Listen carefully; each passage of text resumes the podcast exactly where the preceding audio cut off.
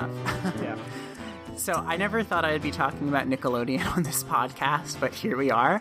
Um, so you mentioned that you saw the new Are You Afraid of the Dark movie. Yeah. Um, was it any good? Because I was expecting them to come back and just do like a, a reboot of the T V series. Yeah, well, it's interesting because um, originally it started out as a movie that was planned to be written by Gary Dauberman, who's from like the It movie franchise, but...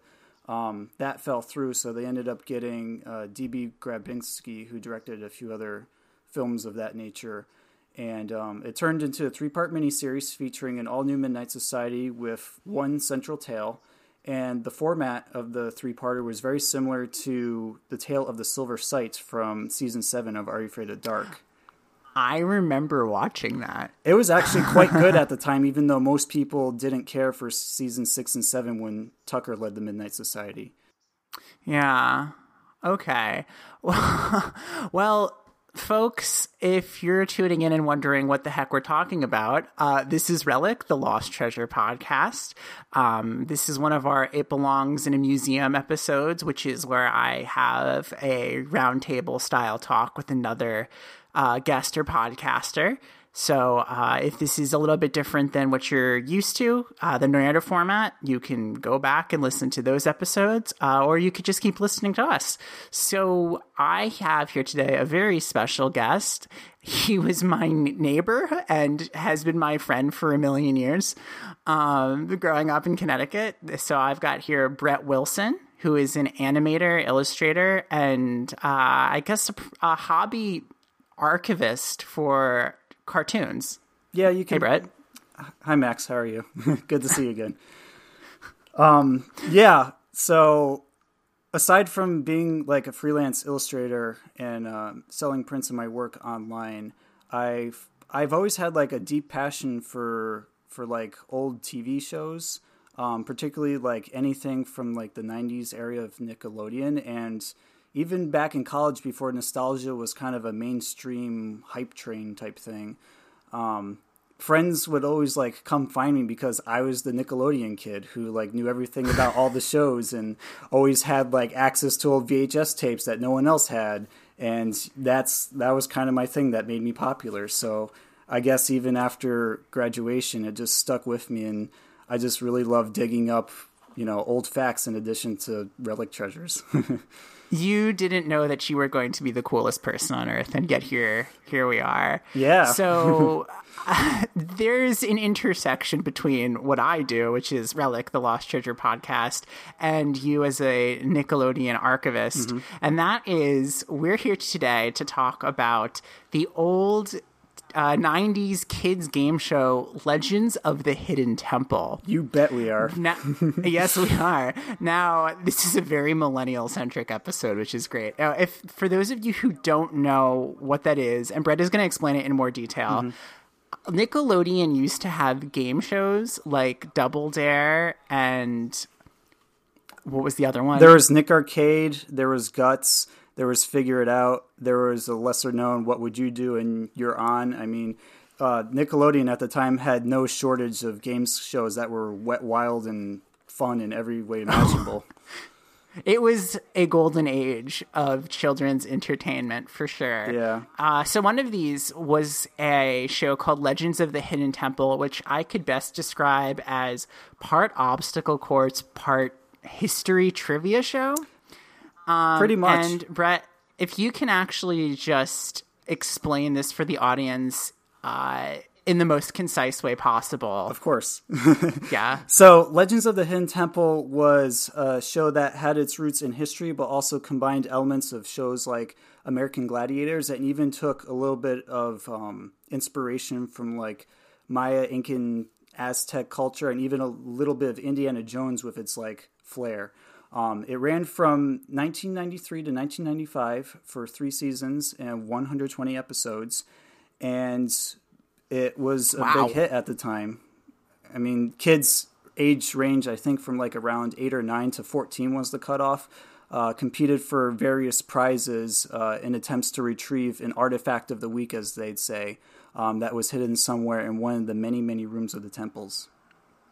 So basically what I remember was it was set in this kind of uh, sound stage decorated like the Amazon. And then there was the giant temple, which was the main obstacle course. Mm-hmm. And you had the narrator, who is kind of this Indiana Jones-esque person. What was his name? It was, like, it was the same guy. Yeah. It's Jeff Fogarty? Nope. uh, I mean, okay. He was very similar to Jeff Probst on Survivor, but his real name is Kirk Fogg. And he's like very charismatic, the M C of the show, just kind of making sure everything runs along smoothly. And he he definitely knew how to make an entrance. Like sometimes he'd be either swinging on a rope or like dropping down from oh, that's right. like rock climbing ballet gear, like literally into the I frame. Love it. It was, it was wonderful. When I was a kid, I, I wanted to like do his job, like be him. Oh, absolutely. Like I would too. So you would have the kids, there were the different teams. So there was the Purple Parakeets, the Blue Barracudas, and other other do, different teams. Do you want me to that... rattle them off in order for you? Because yes, I know absolutely. This, like Please the do. Back of my hands. So we okay, have the Red Jaguars, the Blue Barracudas, the Green Monkeys, the Orange Iguanas, the Purple Parrots, and the Silver Snakes. Perfect.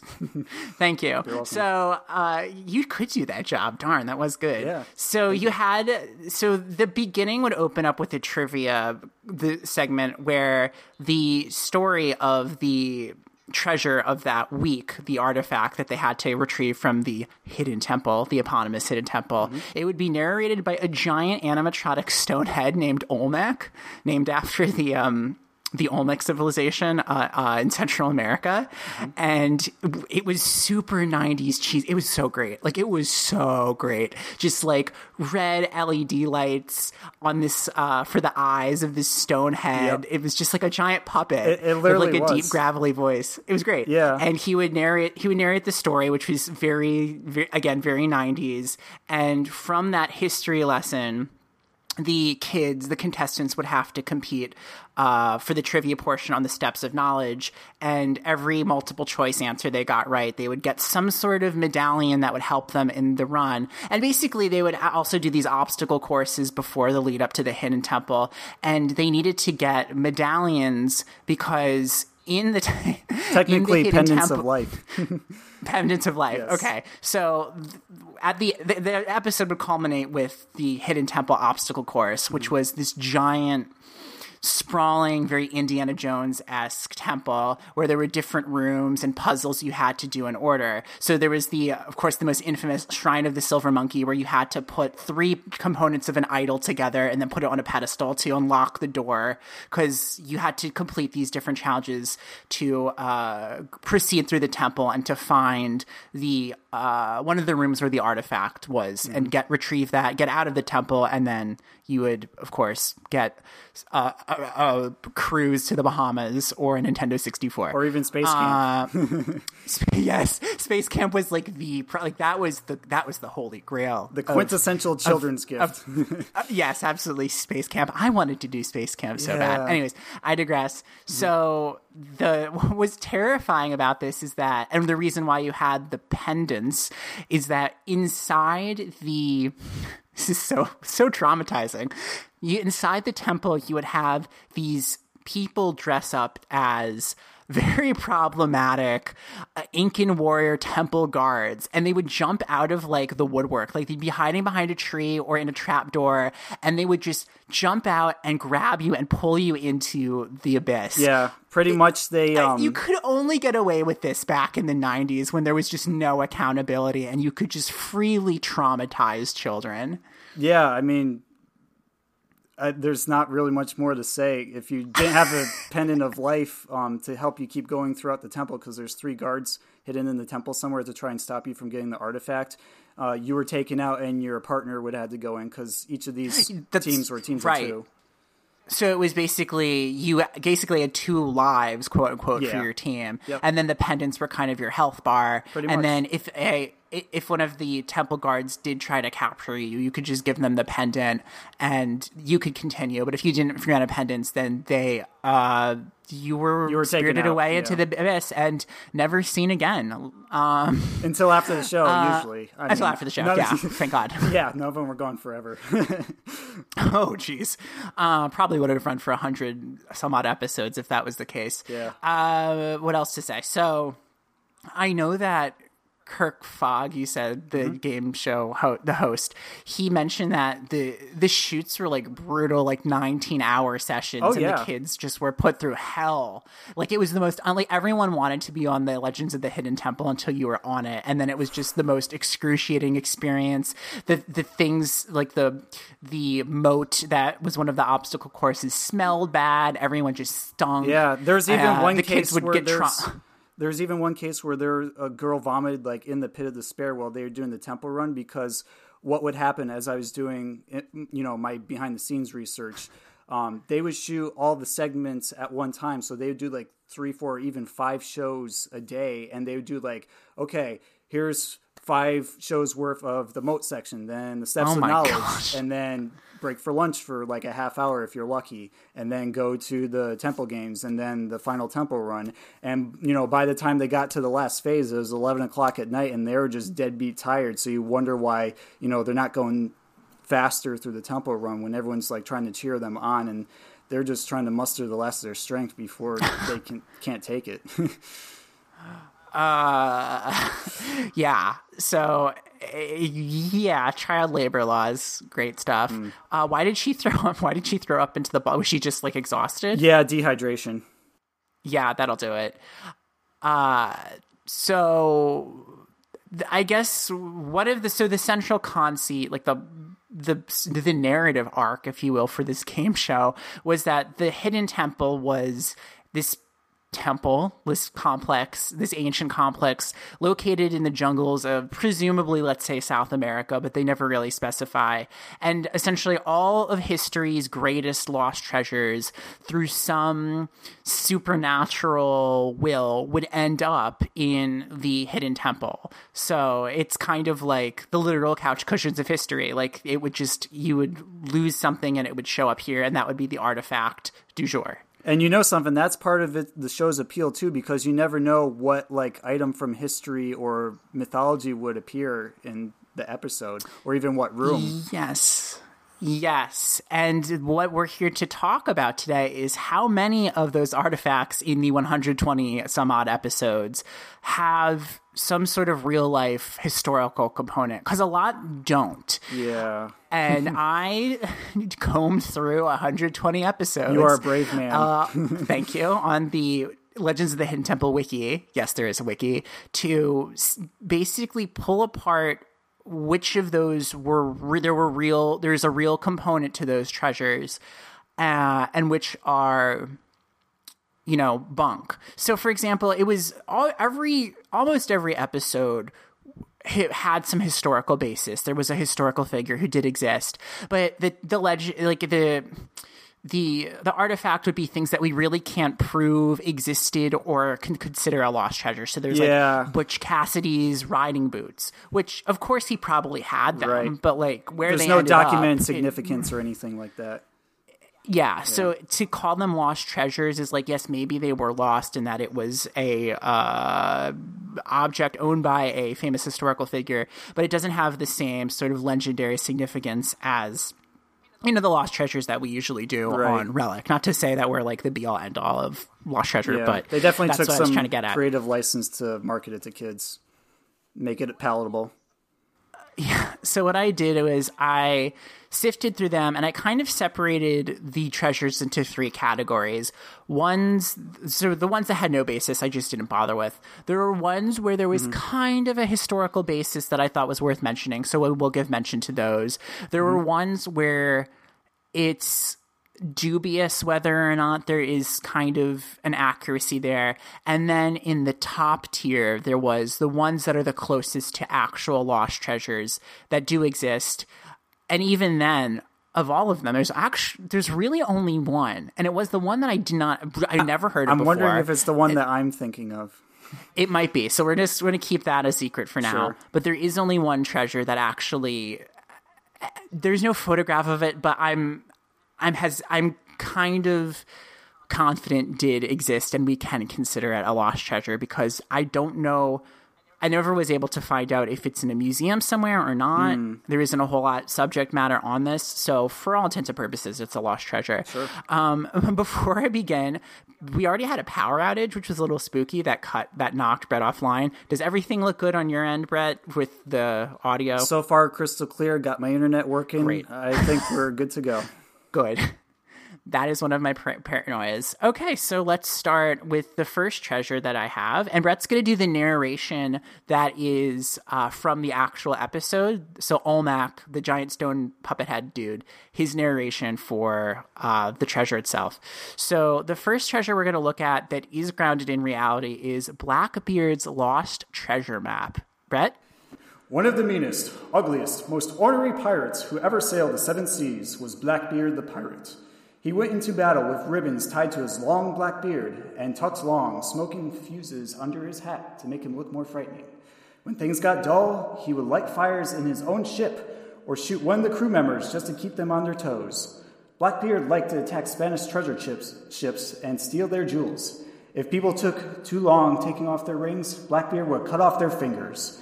Once, he even made a man eat his own ears. When he gathered all the treasure, he would row ashore with just a few men and bury it in secret. Sometimes, the men who helped him never came back. According to legends, the last of the fourteen wives held a map to his treasure and eventually found its way to the temple. Wow, that was really good, Brett. Thank you. Good job. I'm also a voice uh, actor, I, a hobbyist. I legitimately enjoyed that. Uh, so I'm really glad that you you brought up the... I, I'm surprised they said this in a children's show. Uh, actually, I'm not, because I did sift through all of the...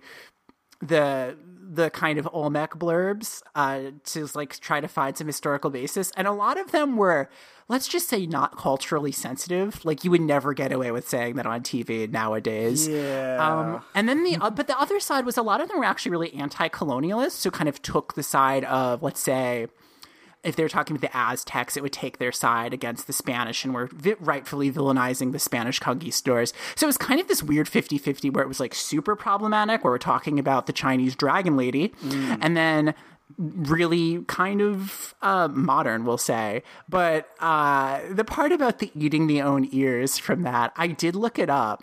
Is that true? And... He, I did see that, according to legend, he once made a Portuguese prisoner eat his own tongue, ears, and lips. Ew. I don't know how you could eat something without if your tongue... I don't know how you could eat your own tongue, but... Yeah. Uh, yeah, so... That's a special kind Black of torture. Be- yeah, Blackbeard, not the, not the best dude. So that actually really kind of... So Blackbeard, who I think was Edward Teach... Yes.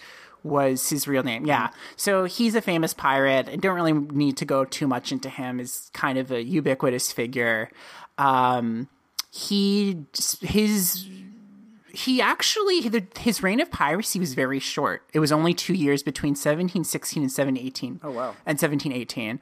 So seventeen sixteen to seventeen eighteen, but he really made a name for himself in those two years. So yes, he would attack Spanish ships. He was really brutal. He was terrifying. He once, um, uh, let's see. Oh yeah, he ended, uh, his reign ended when uh, the British Lieutenant Robert Maynard actually decapitated him and hung his head up from his ship as a warning to any other pirates. Wow. So really gross, good stuff here. Yeah, fitting ending. Now, yes. Now, what about the pirate? So the actual treasure map. It is believed that Blackbeard slash Edward Teach, a lot of his fortune was never recovered. Mm-hmm. Um, so supposedly he did hide some of his wealth. Now his ship is called the Queen's Anne Re- Queen Anne's Revenge, and it was supposedly discovered in nineteen ninety-six uh, in a wreck off the coast of Beaufort, North Carolina. Wow. Um, there is some controversy over whether or not that was the Queen Anne's Revenge. There was no treasure found on board, but I don't think they've also looked through the wreck in its entirety, because shipwrecks are very, you have to do a very light touch. Mm. And they're also underwater, which is not easy to navigate, yeah. even with like scuba gear. So, so the jury's kind of out on whether there's actually treasure there. Now, what is the veracity of, sorry, let me try that again. What is the veracity of a treasure map? uh, actually existing.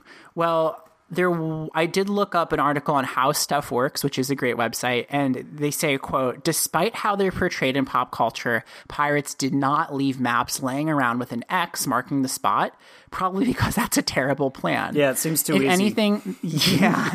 if anything, they would, I never realized, I never really gave that much thought, but then I'm like, oh yeah, that is really dumb. Yeah. Um, So if anything, they would know a general location and remember where it was buried. So this is probably why we haven't found a lot of lost pirate treasure, because the secrets kind of died with their their captain, the captains. Mm-hmm. Um, Dead man tell no tales, as uh, they say. Exactly. Um, historically, one pirate, Thomas the Second, who I have mentioned on this podcast before, mm-hmm. used an actual treasure chest to stow his prize. Uh, that cache of wealth... Uh, was valued at one hundred two million dollars, Whoa. So it was a lot. Yeah. Impressive. Uh, Blackbeard's missing treasure might have been valued at twelve point five million dollars. So... It's no small feat. One of the... yeah, it isn't. But a lot of historians are like, well, that's actually a pretty low... Mm-hmm. Uh, that's what he was... Sorry, that was what he was... What was found on him, what he amassed while he was alive. But they believe that his real treasure is much, much, much, much, much more higher in value. Uh, and his ledger says that his real treasure is, quote, Le- it lay in a location known only, on- known only to him and the devil, unquote. Mm, mysterious. So, yeah. So there's a couple of theories. This is from a Mental Floss article on possible whereabouts of Blackbeard's treasure. Still on board the Queen Anne's Revenge, if that is the shipwreck, if that is in fact the shipwreck, as again, there is some debate off the coast of the one of the Carolinas. I'm not going to back to see which one, North Carolina. Um, it, there's also, it might be somewhere else near one, near North Carolina, Ocracoke Island. So it might be there on a kind of a blast pattern. Is the wreckage oh, he, nearby? Yeah, it was blast, sorry, yeah, Blackbeard, yeah, yeah. Blackbeard was trying to blow up someone else's ship, mm-hmm. uh, and it didn't work. So they think that maybe it's on that island when there he had that kind of attempt to try to destroy someone who was coming after him. Mm-hmm. Uh, another possible place is a place called Plum Point, which is uh, one of his high, old hideouts, again, near North Carolina. Sounds very uh, non-threatening for a pirate. yeah, yeah, well... Uh, there was a chance that he bribed the governor of North Carolina, who had the, la- the governor Eden, and that there's some treasure on that that estate. Others think that it's basically anywhere in the Caribbean, because he captured thirty ships over the span of his career, and it could just be on an island somewhere there, which, good luck. Uh, and the final theory is that it's in hell. so... Ooh. Um, so as he said, nobody but the devil will know where it is. And the person who remains the, the longest lived should probably find it. Uh, that's paraphrasing what he said, but, sure. um, yeah. So, uh, on the November twenty-second, seventeen eighteen, Blackbeard was captured, and a lot of him and his, most of his crew were put to death. Um, Surviving crew members later recounted a story which may appear a little incredible. Um, this is, I believe, from Captain Charles Johnson, who was a pen name for someone who kind of came up with the sort of pirate mythology we would recognize today. So it is a legend. Mm-hmm. I would take it with a grain of salt. But um, on Blackbeard's, one of his ships towards the end of his... sort of the end of when he was going to get captured, they would realize, they would do the, the roster of how many people are on the ship, and they would notice that whenever they did a count, there was always an extra man on board, which would trip them up, and then they would count again, and then it would be fine. And then the people would report seeing, the crewmen would report seeing uh, some random dude just on the ship kind of going about his business and always kind of just disappearing around the corner, and they couldn't give an account on who it was, but uh, they believe that... Where is it, like a stowaway or a ghost? Well, so this shortly before, this was leading up to the days when everyone was captured, mm. and right around this person vanished and the treasure was hidden. That's when they were captured. And so they now kind of looking back, the survivors believe that that person was none other than the devil. who Ooh. was in league with Blackbeard, taking an account of the treasure and making sure that it was guarded in hell. Wow. So... Yeah, this, that's that's Blackbeard's treasure map. This lore is really fascinating. I'm surprised they haven't turned it into a movie yet, because I'm just imagining it as you're talking about it, like being very adventurous. Right. Yeah, well, it's Little Pirates of the Caribbean. Yeah. uh, at this point, I want to mention, so there's two honorable mentions from Legends of the Hidden Temple. One of them is the pendant of King Kamehameha, Uh, who was the king of Hawaii, who united Hawaii in the eighteen hundreds. There, it talks about him wearing a Hawaiian piece of jewelry that was usually worn by the Ali'i. I'm I think I'm pronouncing that right, Ali'i, uh, which were the which were the Hawaiian chiefs who like ruled the islands. Uh, they could be of both genders. Uh, this pendant was known as a Le Niho Palaoea, Pala'oa.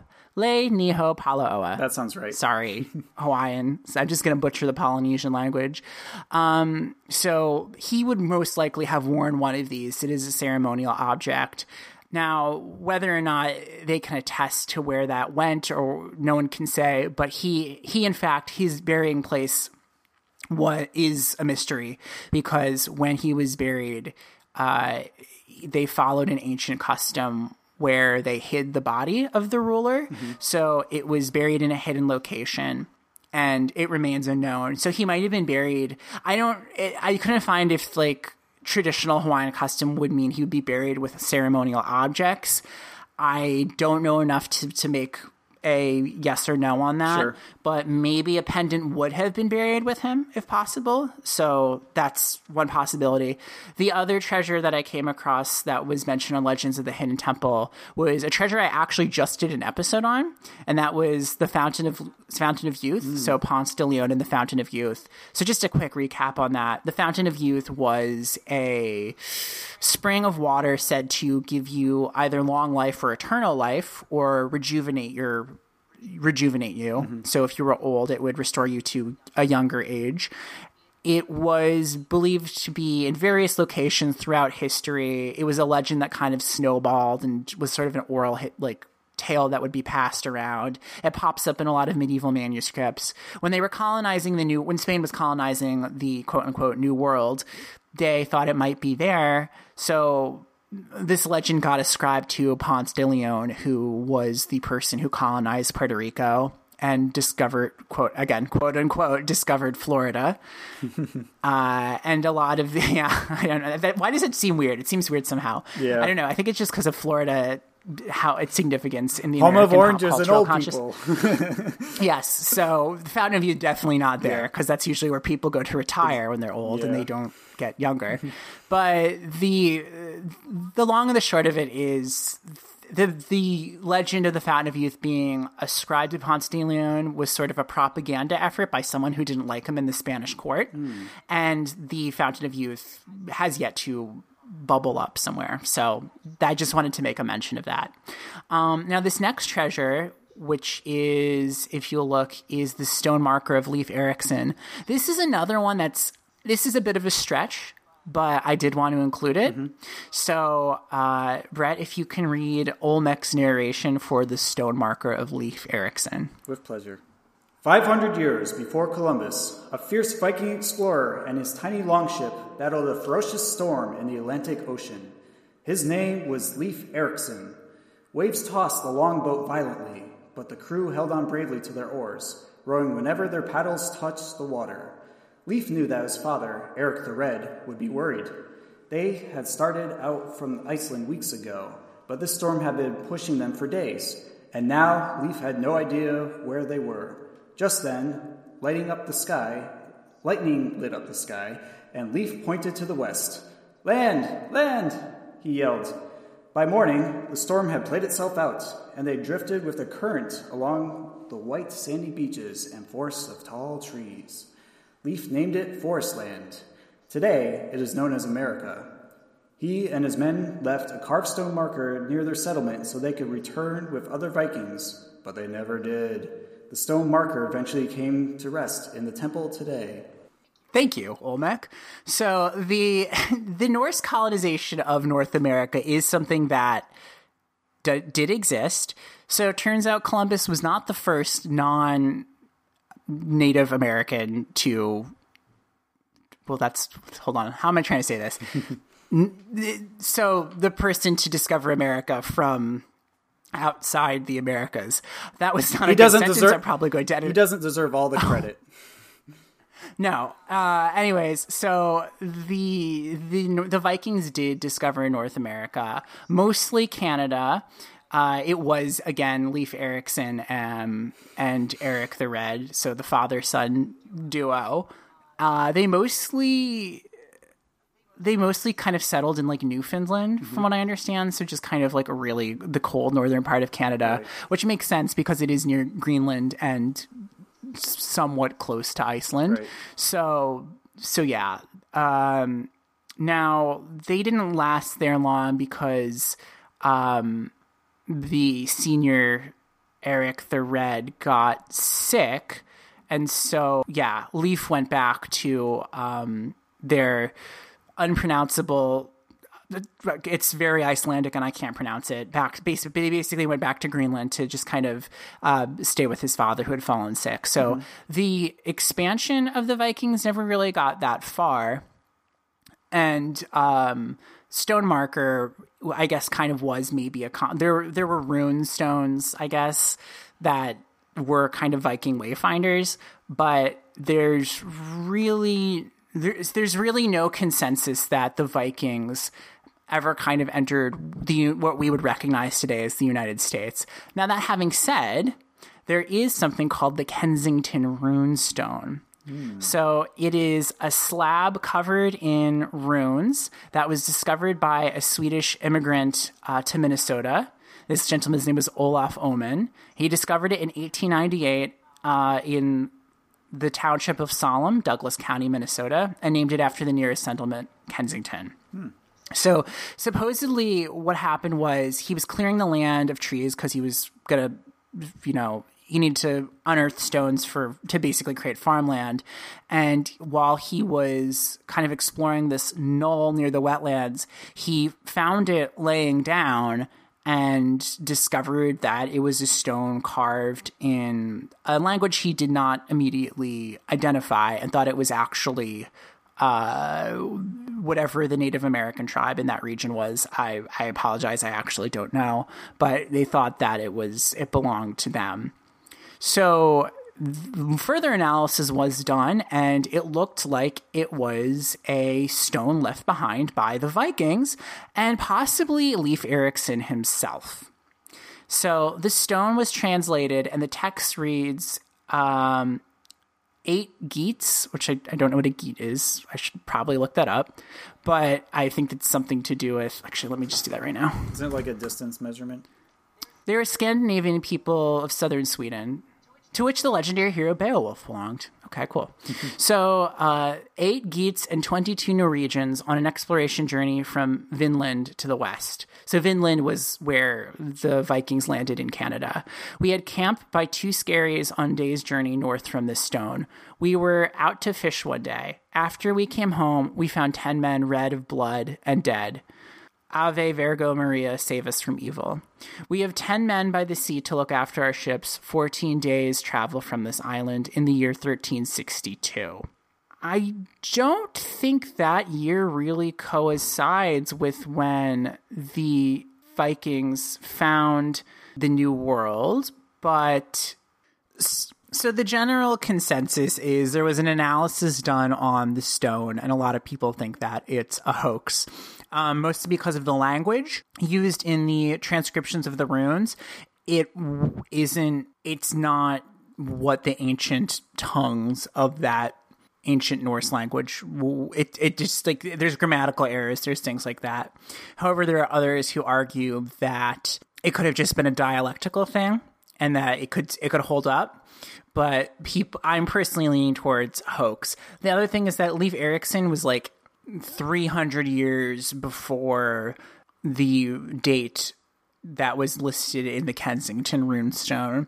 So it might not have been him. It could have been like descendants or other people who were in, you know, because before like the third, late thirteen hundreds, Columbus and like the other colonists hadn't come over to America yet. So, I mean, theoretically, yeah, it could hold up. But um, yeah, I just thought that was that was kind of close to the treasure mentioned in the Hidden Temple.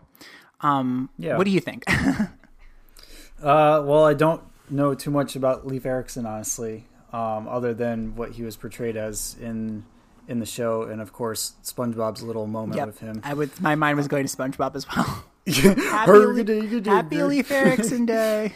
No Vikings. I'm a little dry. Gotta love them. It's fine. Yeah. Um, it's okay. We'll move on. That was kind of I sort of a throwaway treasure anyway, but I thought it was interesting.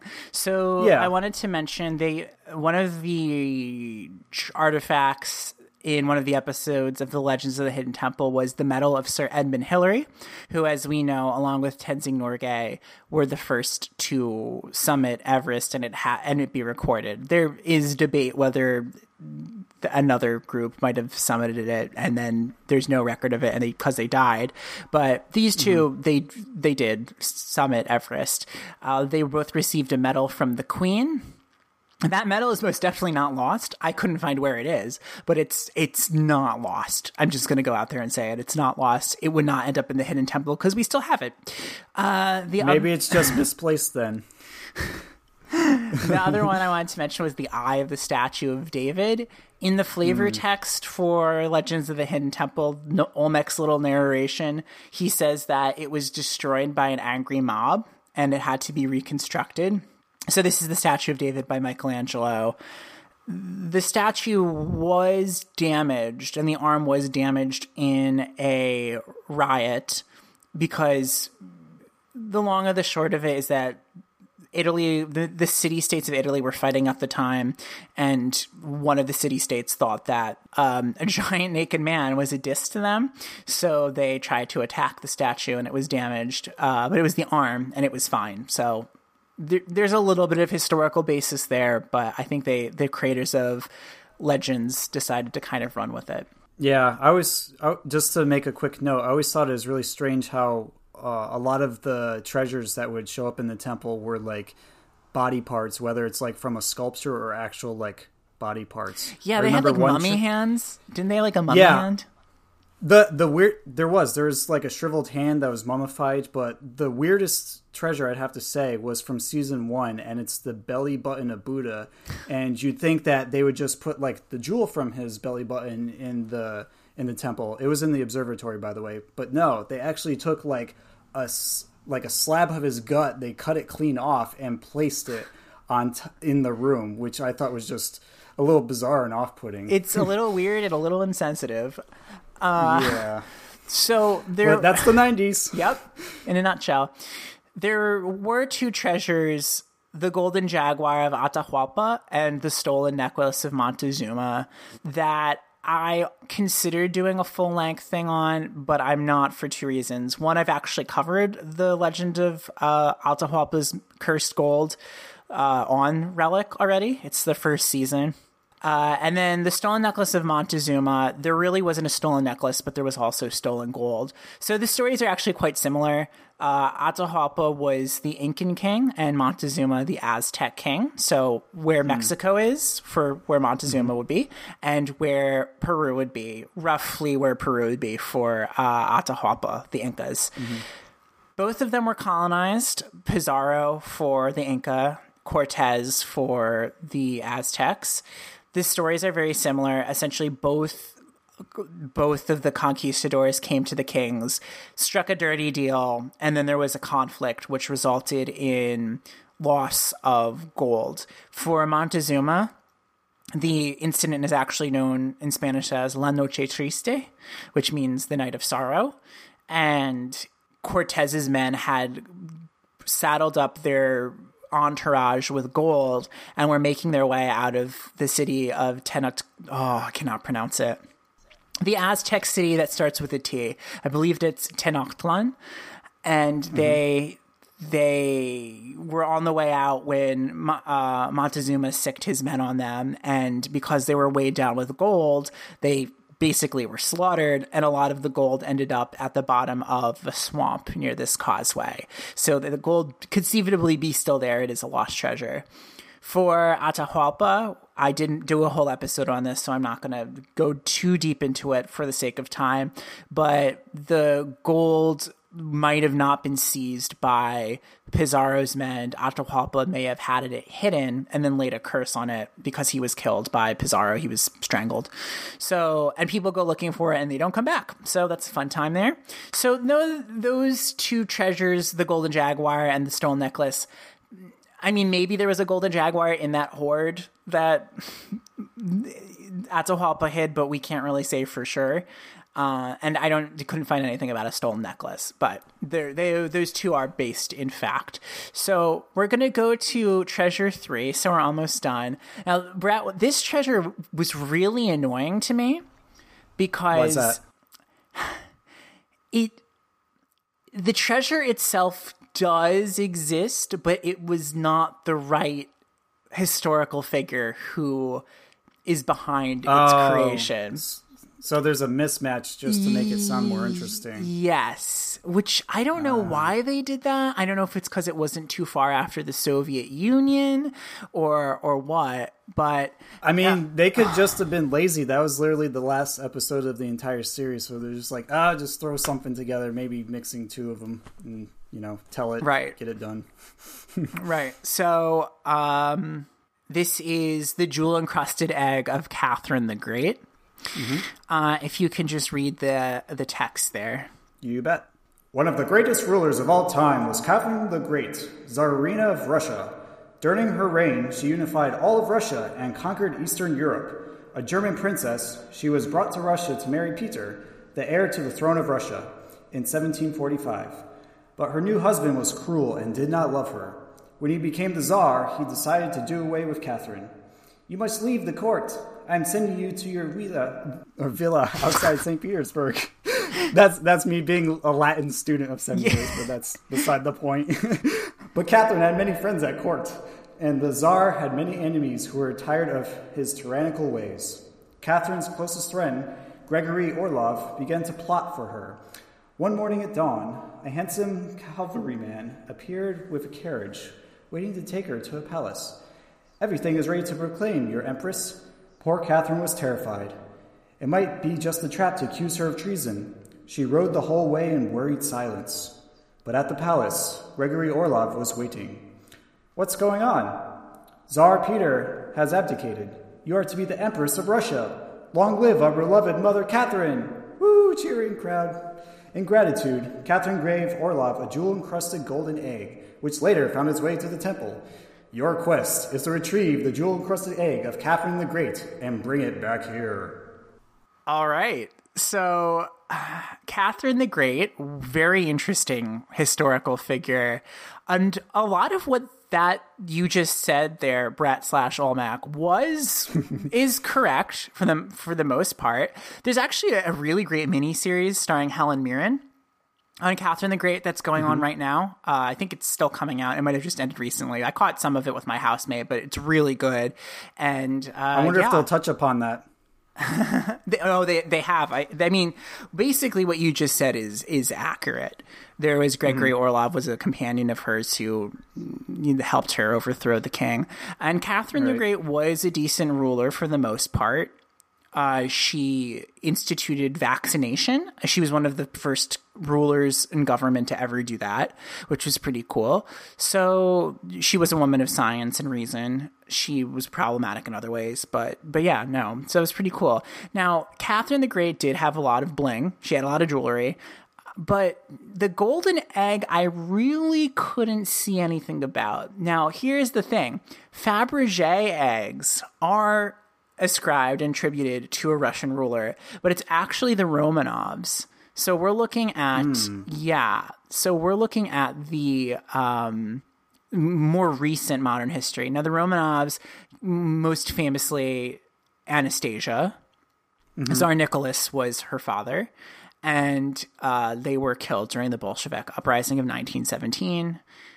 So they, the Romanov family, they commissioned every every Easter uh, eggs, jewel-encrusted eggs created by the House of Fabergé in Saint Petersburg. Uh, possibly as many as sixty-nine of these were created, of which fifty-seven survive today.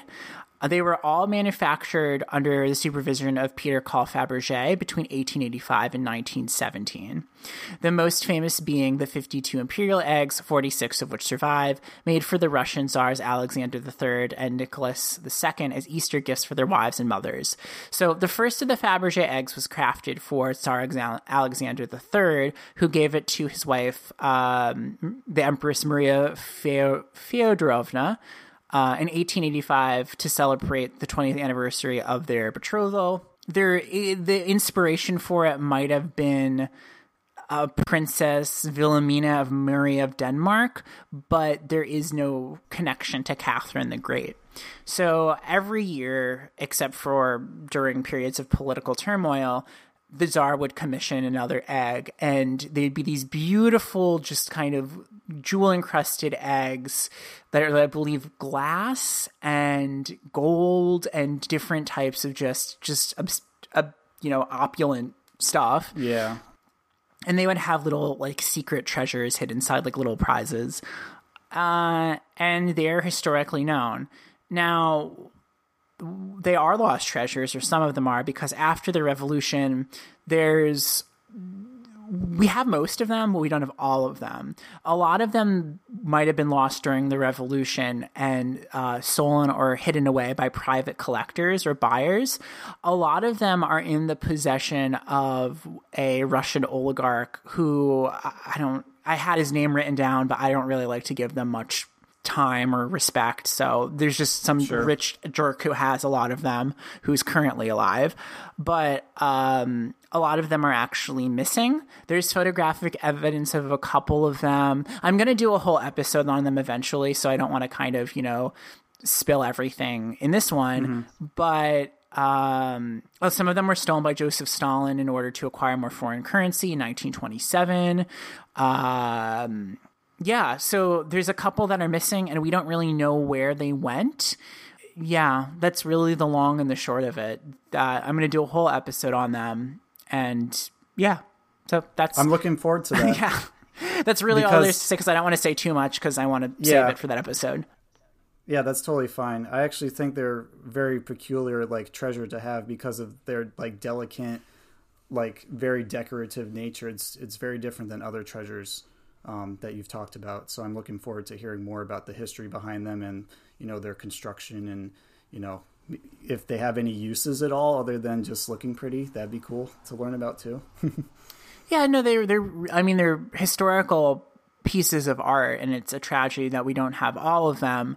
Uh, yeah. And it's tragedy that th- there's likely just a couple of jerks who have some of them and haven't told anyone. So... Sure. Uh, before we get to our final treasure, I did want to mention the two other kind of, I guess we'll call them the iffy artifacts, and that would be mm-hmm. um, the Horn of Roland and the Lost Portrait of Hans Holbein. The Horn of Roland is a... it's real in the sense that in the legend it does mention it. Roland was a crusader Uh, who I believe there is historical basis for this this figure. And there is a famous poem called The Song of Roland, where he makes kind of this last stand and he blows his horn. And it's, you know, just mm, old European legend. It's, it's cool, but I won't really go into it. The Horn of Roland probably doesn't actually exist, but it is mentioned in the story. Uh, Hans Holbein did exist. He did do portraits of King Henry the Eighth, as well as a lot of them. The, the story in the Legends of the Hidden Temple says that the the lost portrait of Hans Holbein was a very unflattering portrait of King Henry the Eighth, where he looked, you know, a little bit more on the corpulent side, which he wasn't happy about.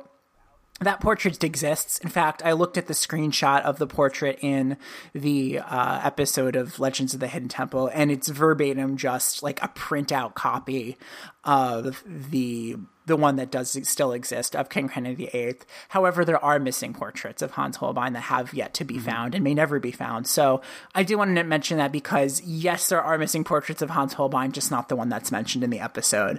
Um, side note, I really want to know who did all like the prop designs for the artifacts, because that just Me seems too. really cool. Yeah. yeah. Um, but yeah, so this brings us to our final treasure, which mm. is the one that I am most assuredly does exist, and whether it's lost or not, I can't say. So okay. do you want to take it away? This is the heart-shaped pillow of Annie Taylor. One of the greatest daredevils of all time was Annie Taylor. When she turned sixty-three, she decided to be the first person to go over Niagara Falls in a barrel. She had a carriage marker build a strong barrel with a harness to hold her in place. "This is madness," said the county coroner when he heard of her plans. "You must not do it." But Annie would not listen. With a crowd watching, Annie climbed inside her barrel, strapped herself in, and put a heart-shaped red satin pillow behind her head. She bobbed through the waves, swept over the falls, and crashed below. The barrel held and floated ashore, and Annie emerged uninjured. According to legend, a reporter asked, "How did you do it?" "My lucky pillow," Annie said, holding it aloft. The town put a plaque for Annie's accomplishment up, but her lucky pillow was soon forgotten. So this I, I do remember hearing about, because there was a whole segment in like the second or third grade, that might have been the fourth grade actually, that we did on daredevils related mm-hmm. to Niagara Falls. I remember Falls. This. Okay, yeah. I'm not crazy then. Because we did, so here's a little bit of how Brett and I did go to this. This is to the audience right now. I'm not talking to you, Brett. Um, sure. This, Brett and I did go to the same schools growing up. We were in the same town. Uh, we were only two grades apart, and I remember doing a whole unit on Niagara Falls. And De- why did we do that? Like, what what the heck was that about? It's cool, it was a, but like it just you, seems kind of random. I think, yeah, I think it was related to like either a unit on Great Lakes or like tall tales or random bits of history. It's hard for me to remember exactly, but it's definitely along those lines. And I'm actually surprised that you didn't like mention anything about. Um, John Henry's like hammer from that tall tale, but obviously that's not yes. historical. That's just more like yeah, that's that is a legend. Unfortunately, I did see that. Yeah.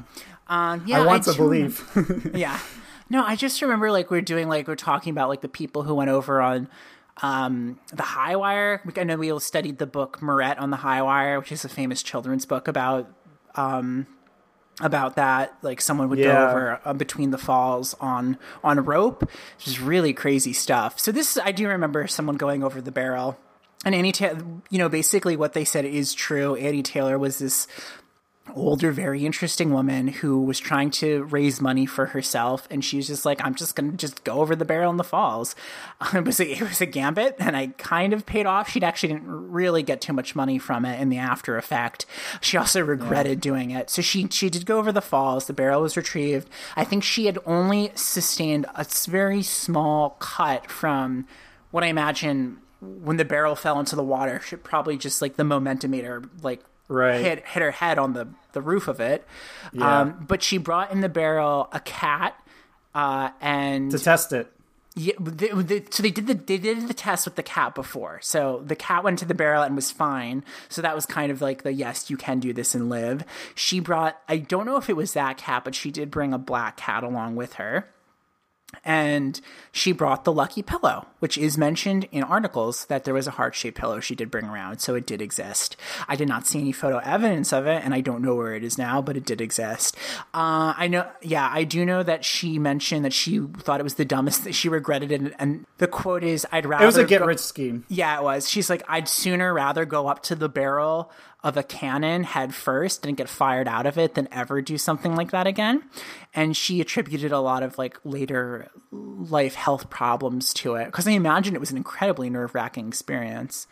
Yeah, but I mean, no light in a barrel, you're just kind of tumbling. How how tall is Niagara Falls? Is it like a hundred feet? Let's look. Maybe a little more. Uh, fifty-one meters. What does that translate to? I'm not Canadian. Oh gosh, why is that? Yeah, I, I, well now my internet does everything in in oh, right, 'cause Australian, Australia. So oh, one hundred sixty-seven feet. Okay, so I was close. Yeah, that's that's.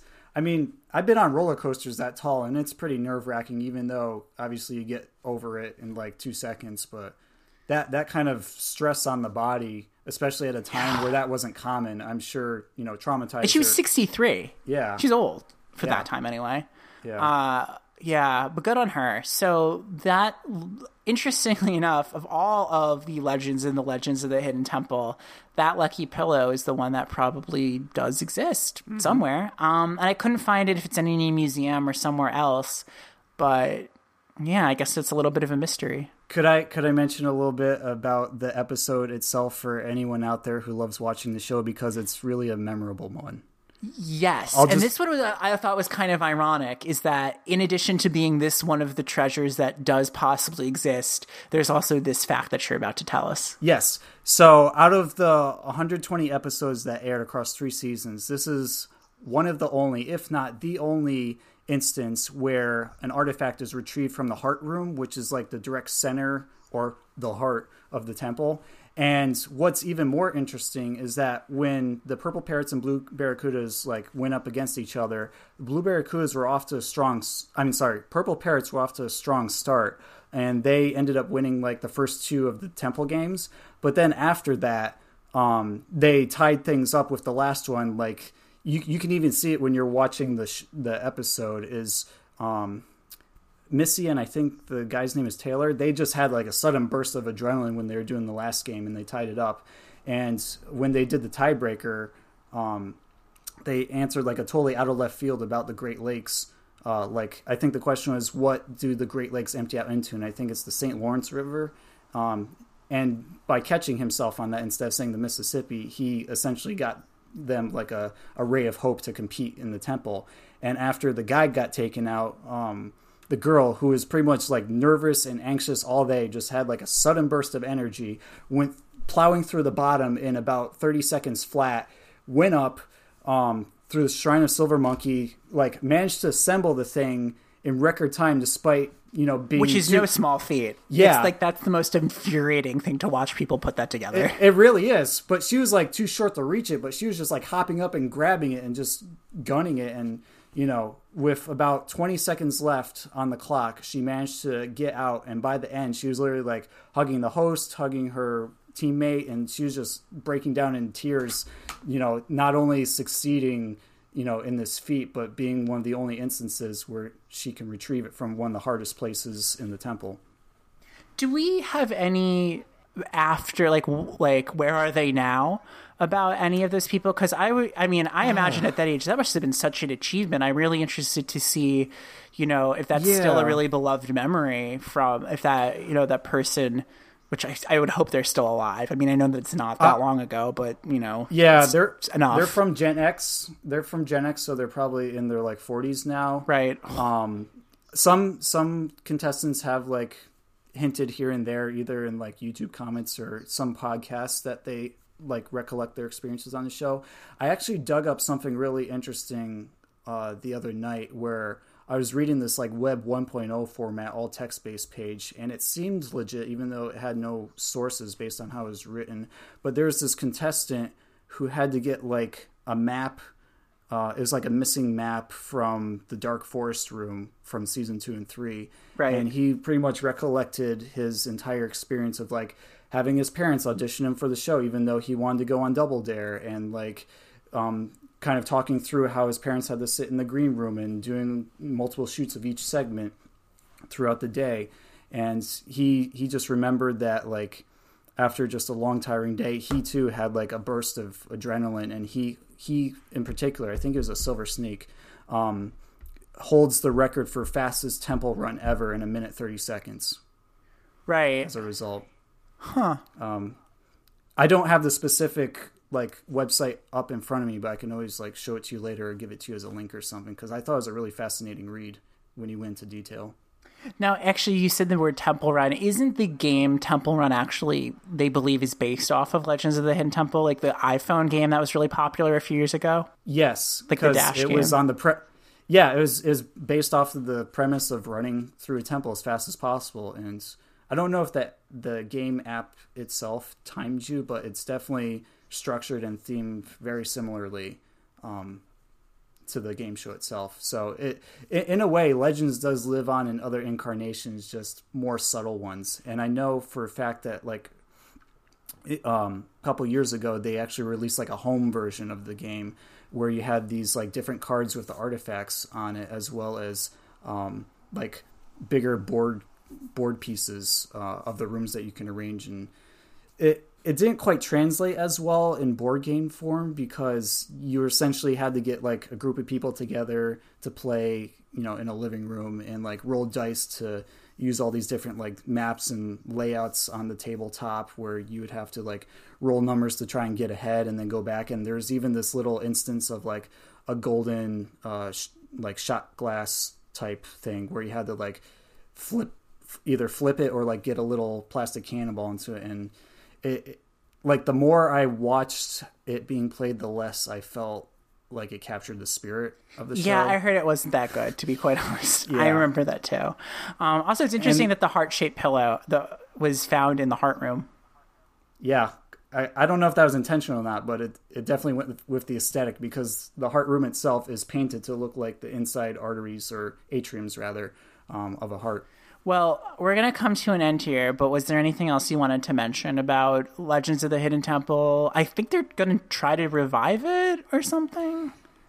Yeah, I heard like a couple of weeks ago that some guy from DreamWorks is launching his own streaming platform where they're going to like, you know, hire or audition people who are in our age range to go on it. But it's going to be more like hardcore Ninja Warrior style, and actually taking place in an Amazon jungle, not a game show. Oh. So I was I was on board at first, but it seems a little skeptical that it might go more the wayside to like Survivor and less Legends of Our Youth. Yeah, or like kind of the fun sort of his, history slash obstacle course format.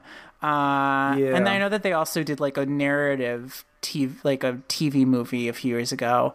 Um, yeah, that was in twenty sixteen, and it it was more like a feature film where they took elements of the show, um, and they even brought back Kirk Fogg for it, which is pretty cool. But they pretty much just made like a loosely based story off the game show, which I can't imagine is easy to translate between formats. Yeah. Um, and that, that received like lukewarm praise. It wasn't great, but it wasn't terrible. Certainly fun for the fans. I mean, you just bring the game show back. How hard is it to do? Like in yeah, our just do it day. With kids and keep the formula. Uh-huh. If it ain't broke, don't fix it. Exactly. Well, Brett, gee, this was a lot of fun, despite the power yeah. outages. Uh, was there anything you wanted to plug of yours? Yes, actually, I'll just plug a couple of things. Plug away. Um, so, any anyone who's not aware, I'm a freelance illustrator. I do animation work as well. Um, but I have an Instagram page as well as an Etsy store and a Redbubble store where I'm constantly uploading new fresh work based off of like T V shows, uh, video games, pop culture, that sort of thing. And you can visit any of those uh, at Brett Wilson Art. Um, same name across Instagram, Redbubble, Etsy, Facebook. I mean, you can find me there. And I also take requests if you, you know, like anything in that realm of interest. And you might have actually seen some of his work floating around the internet.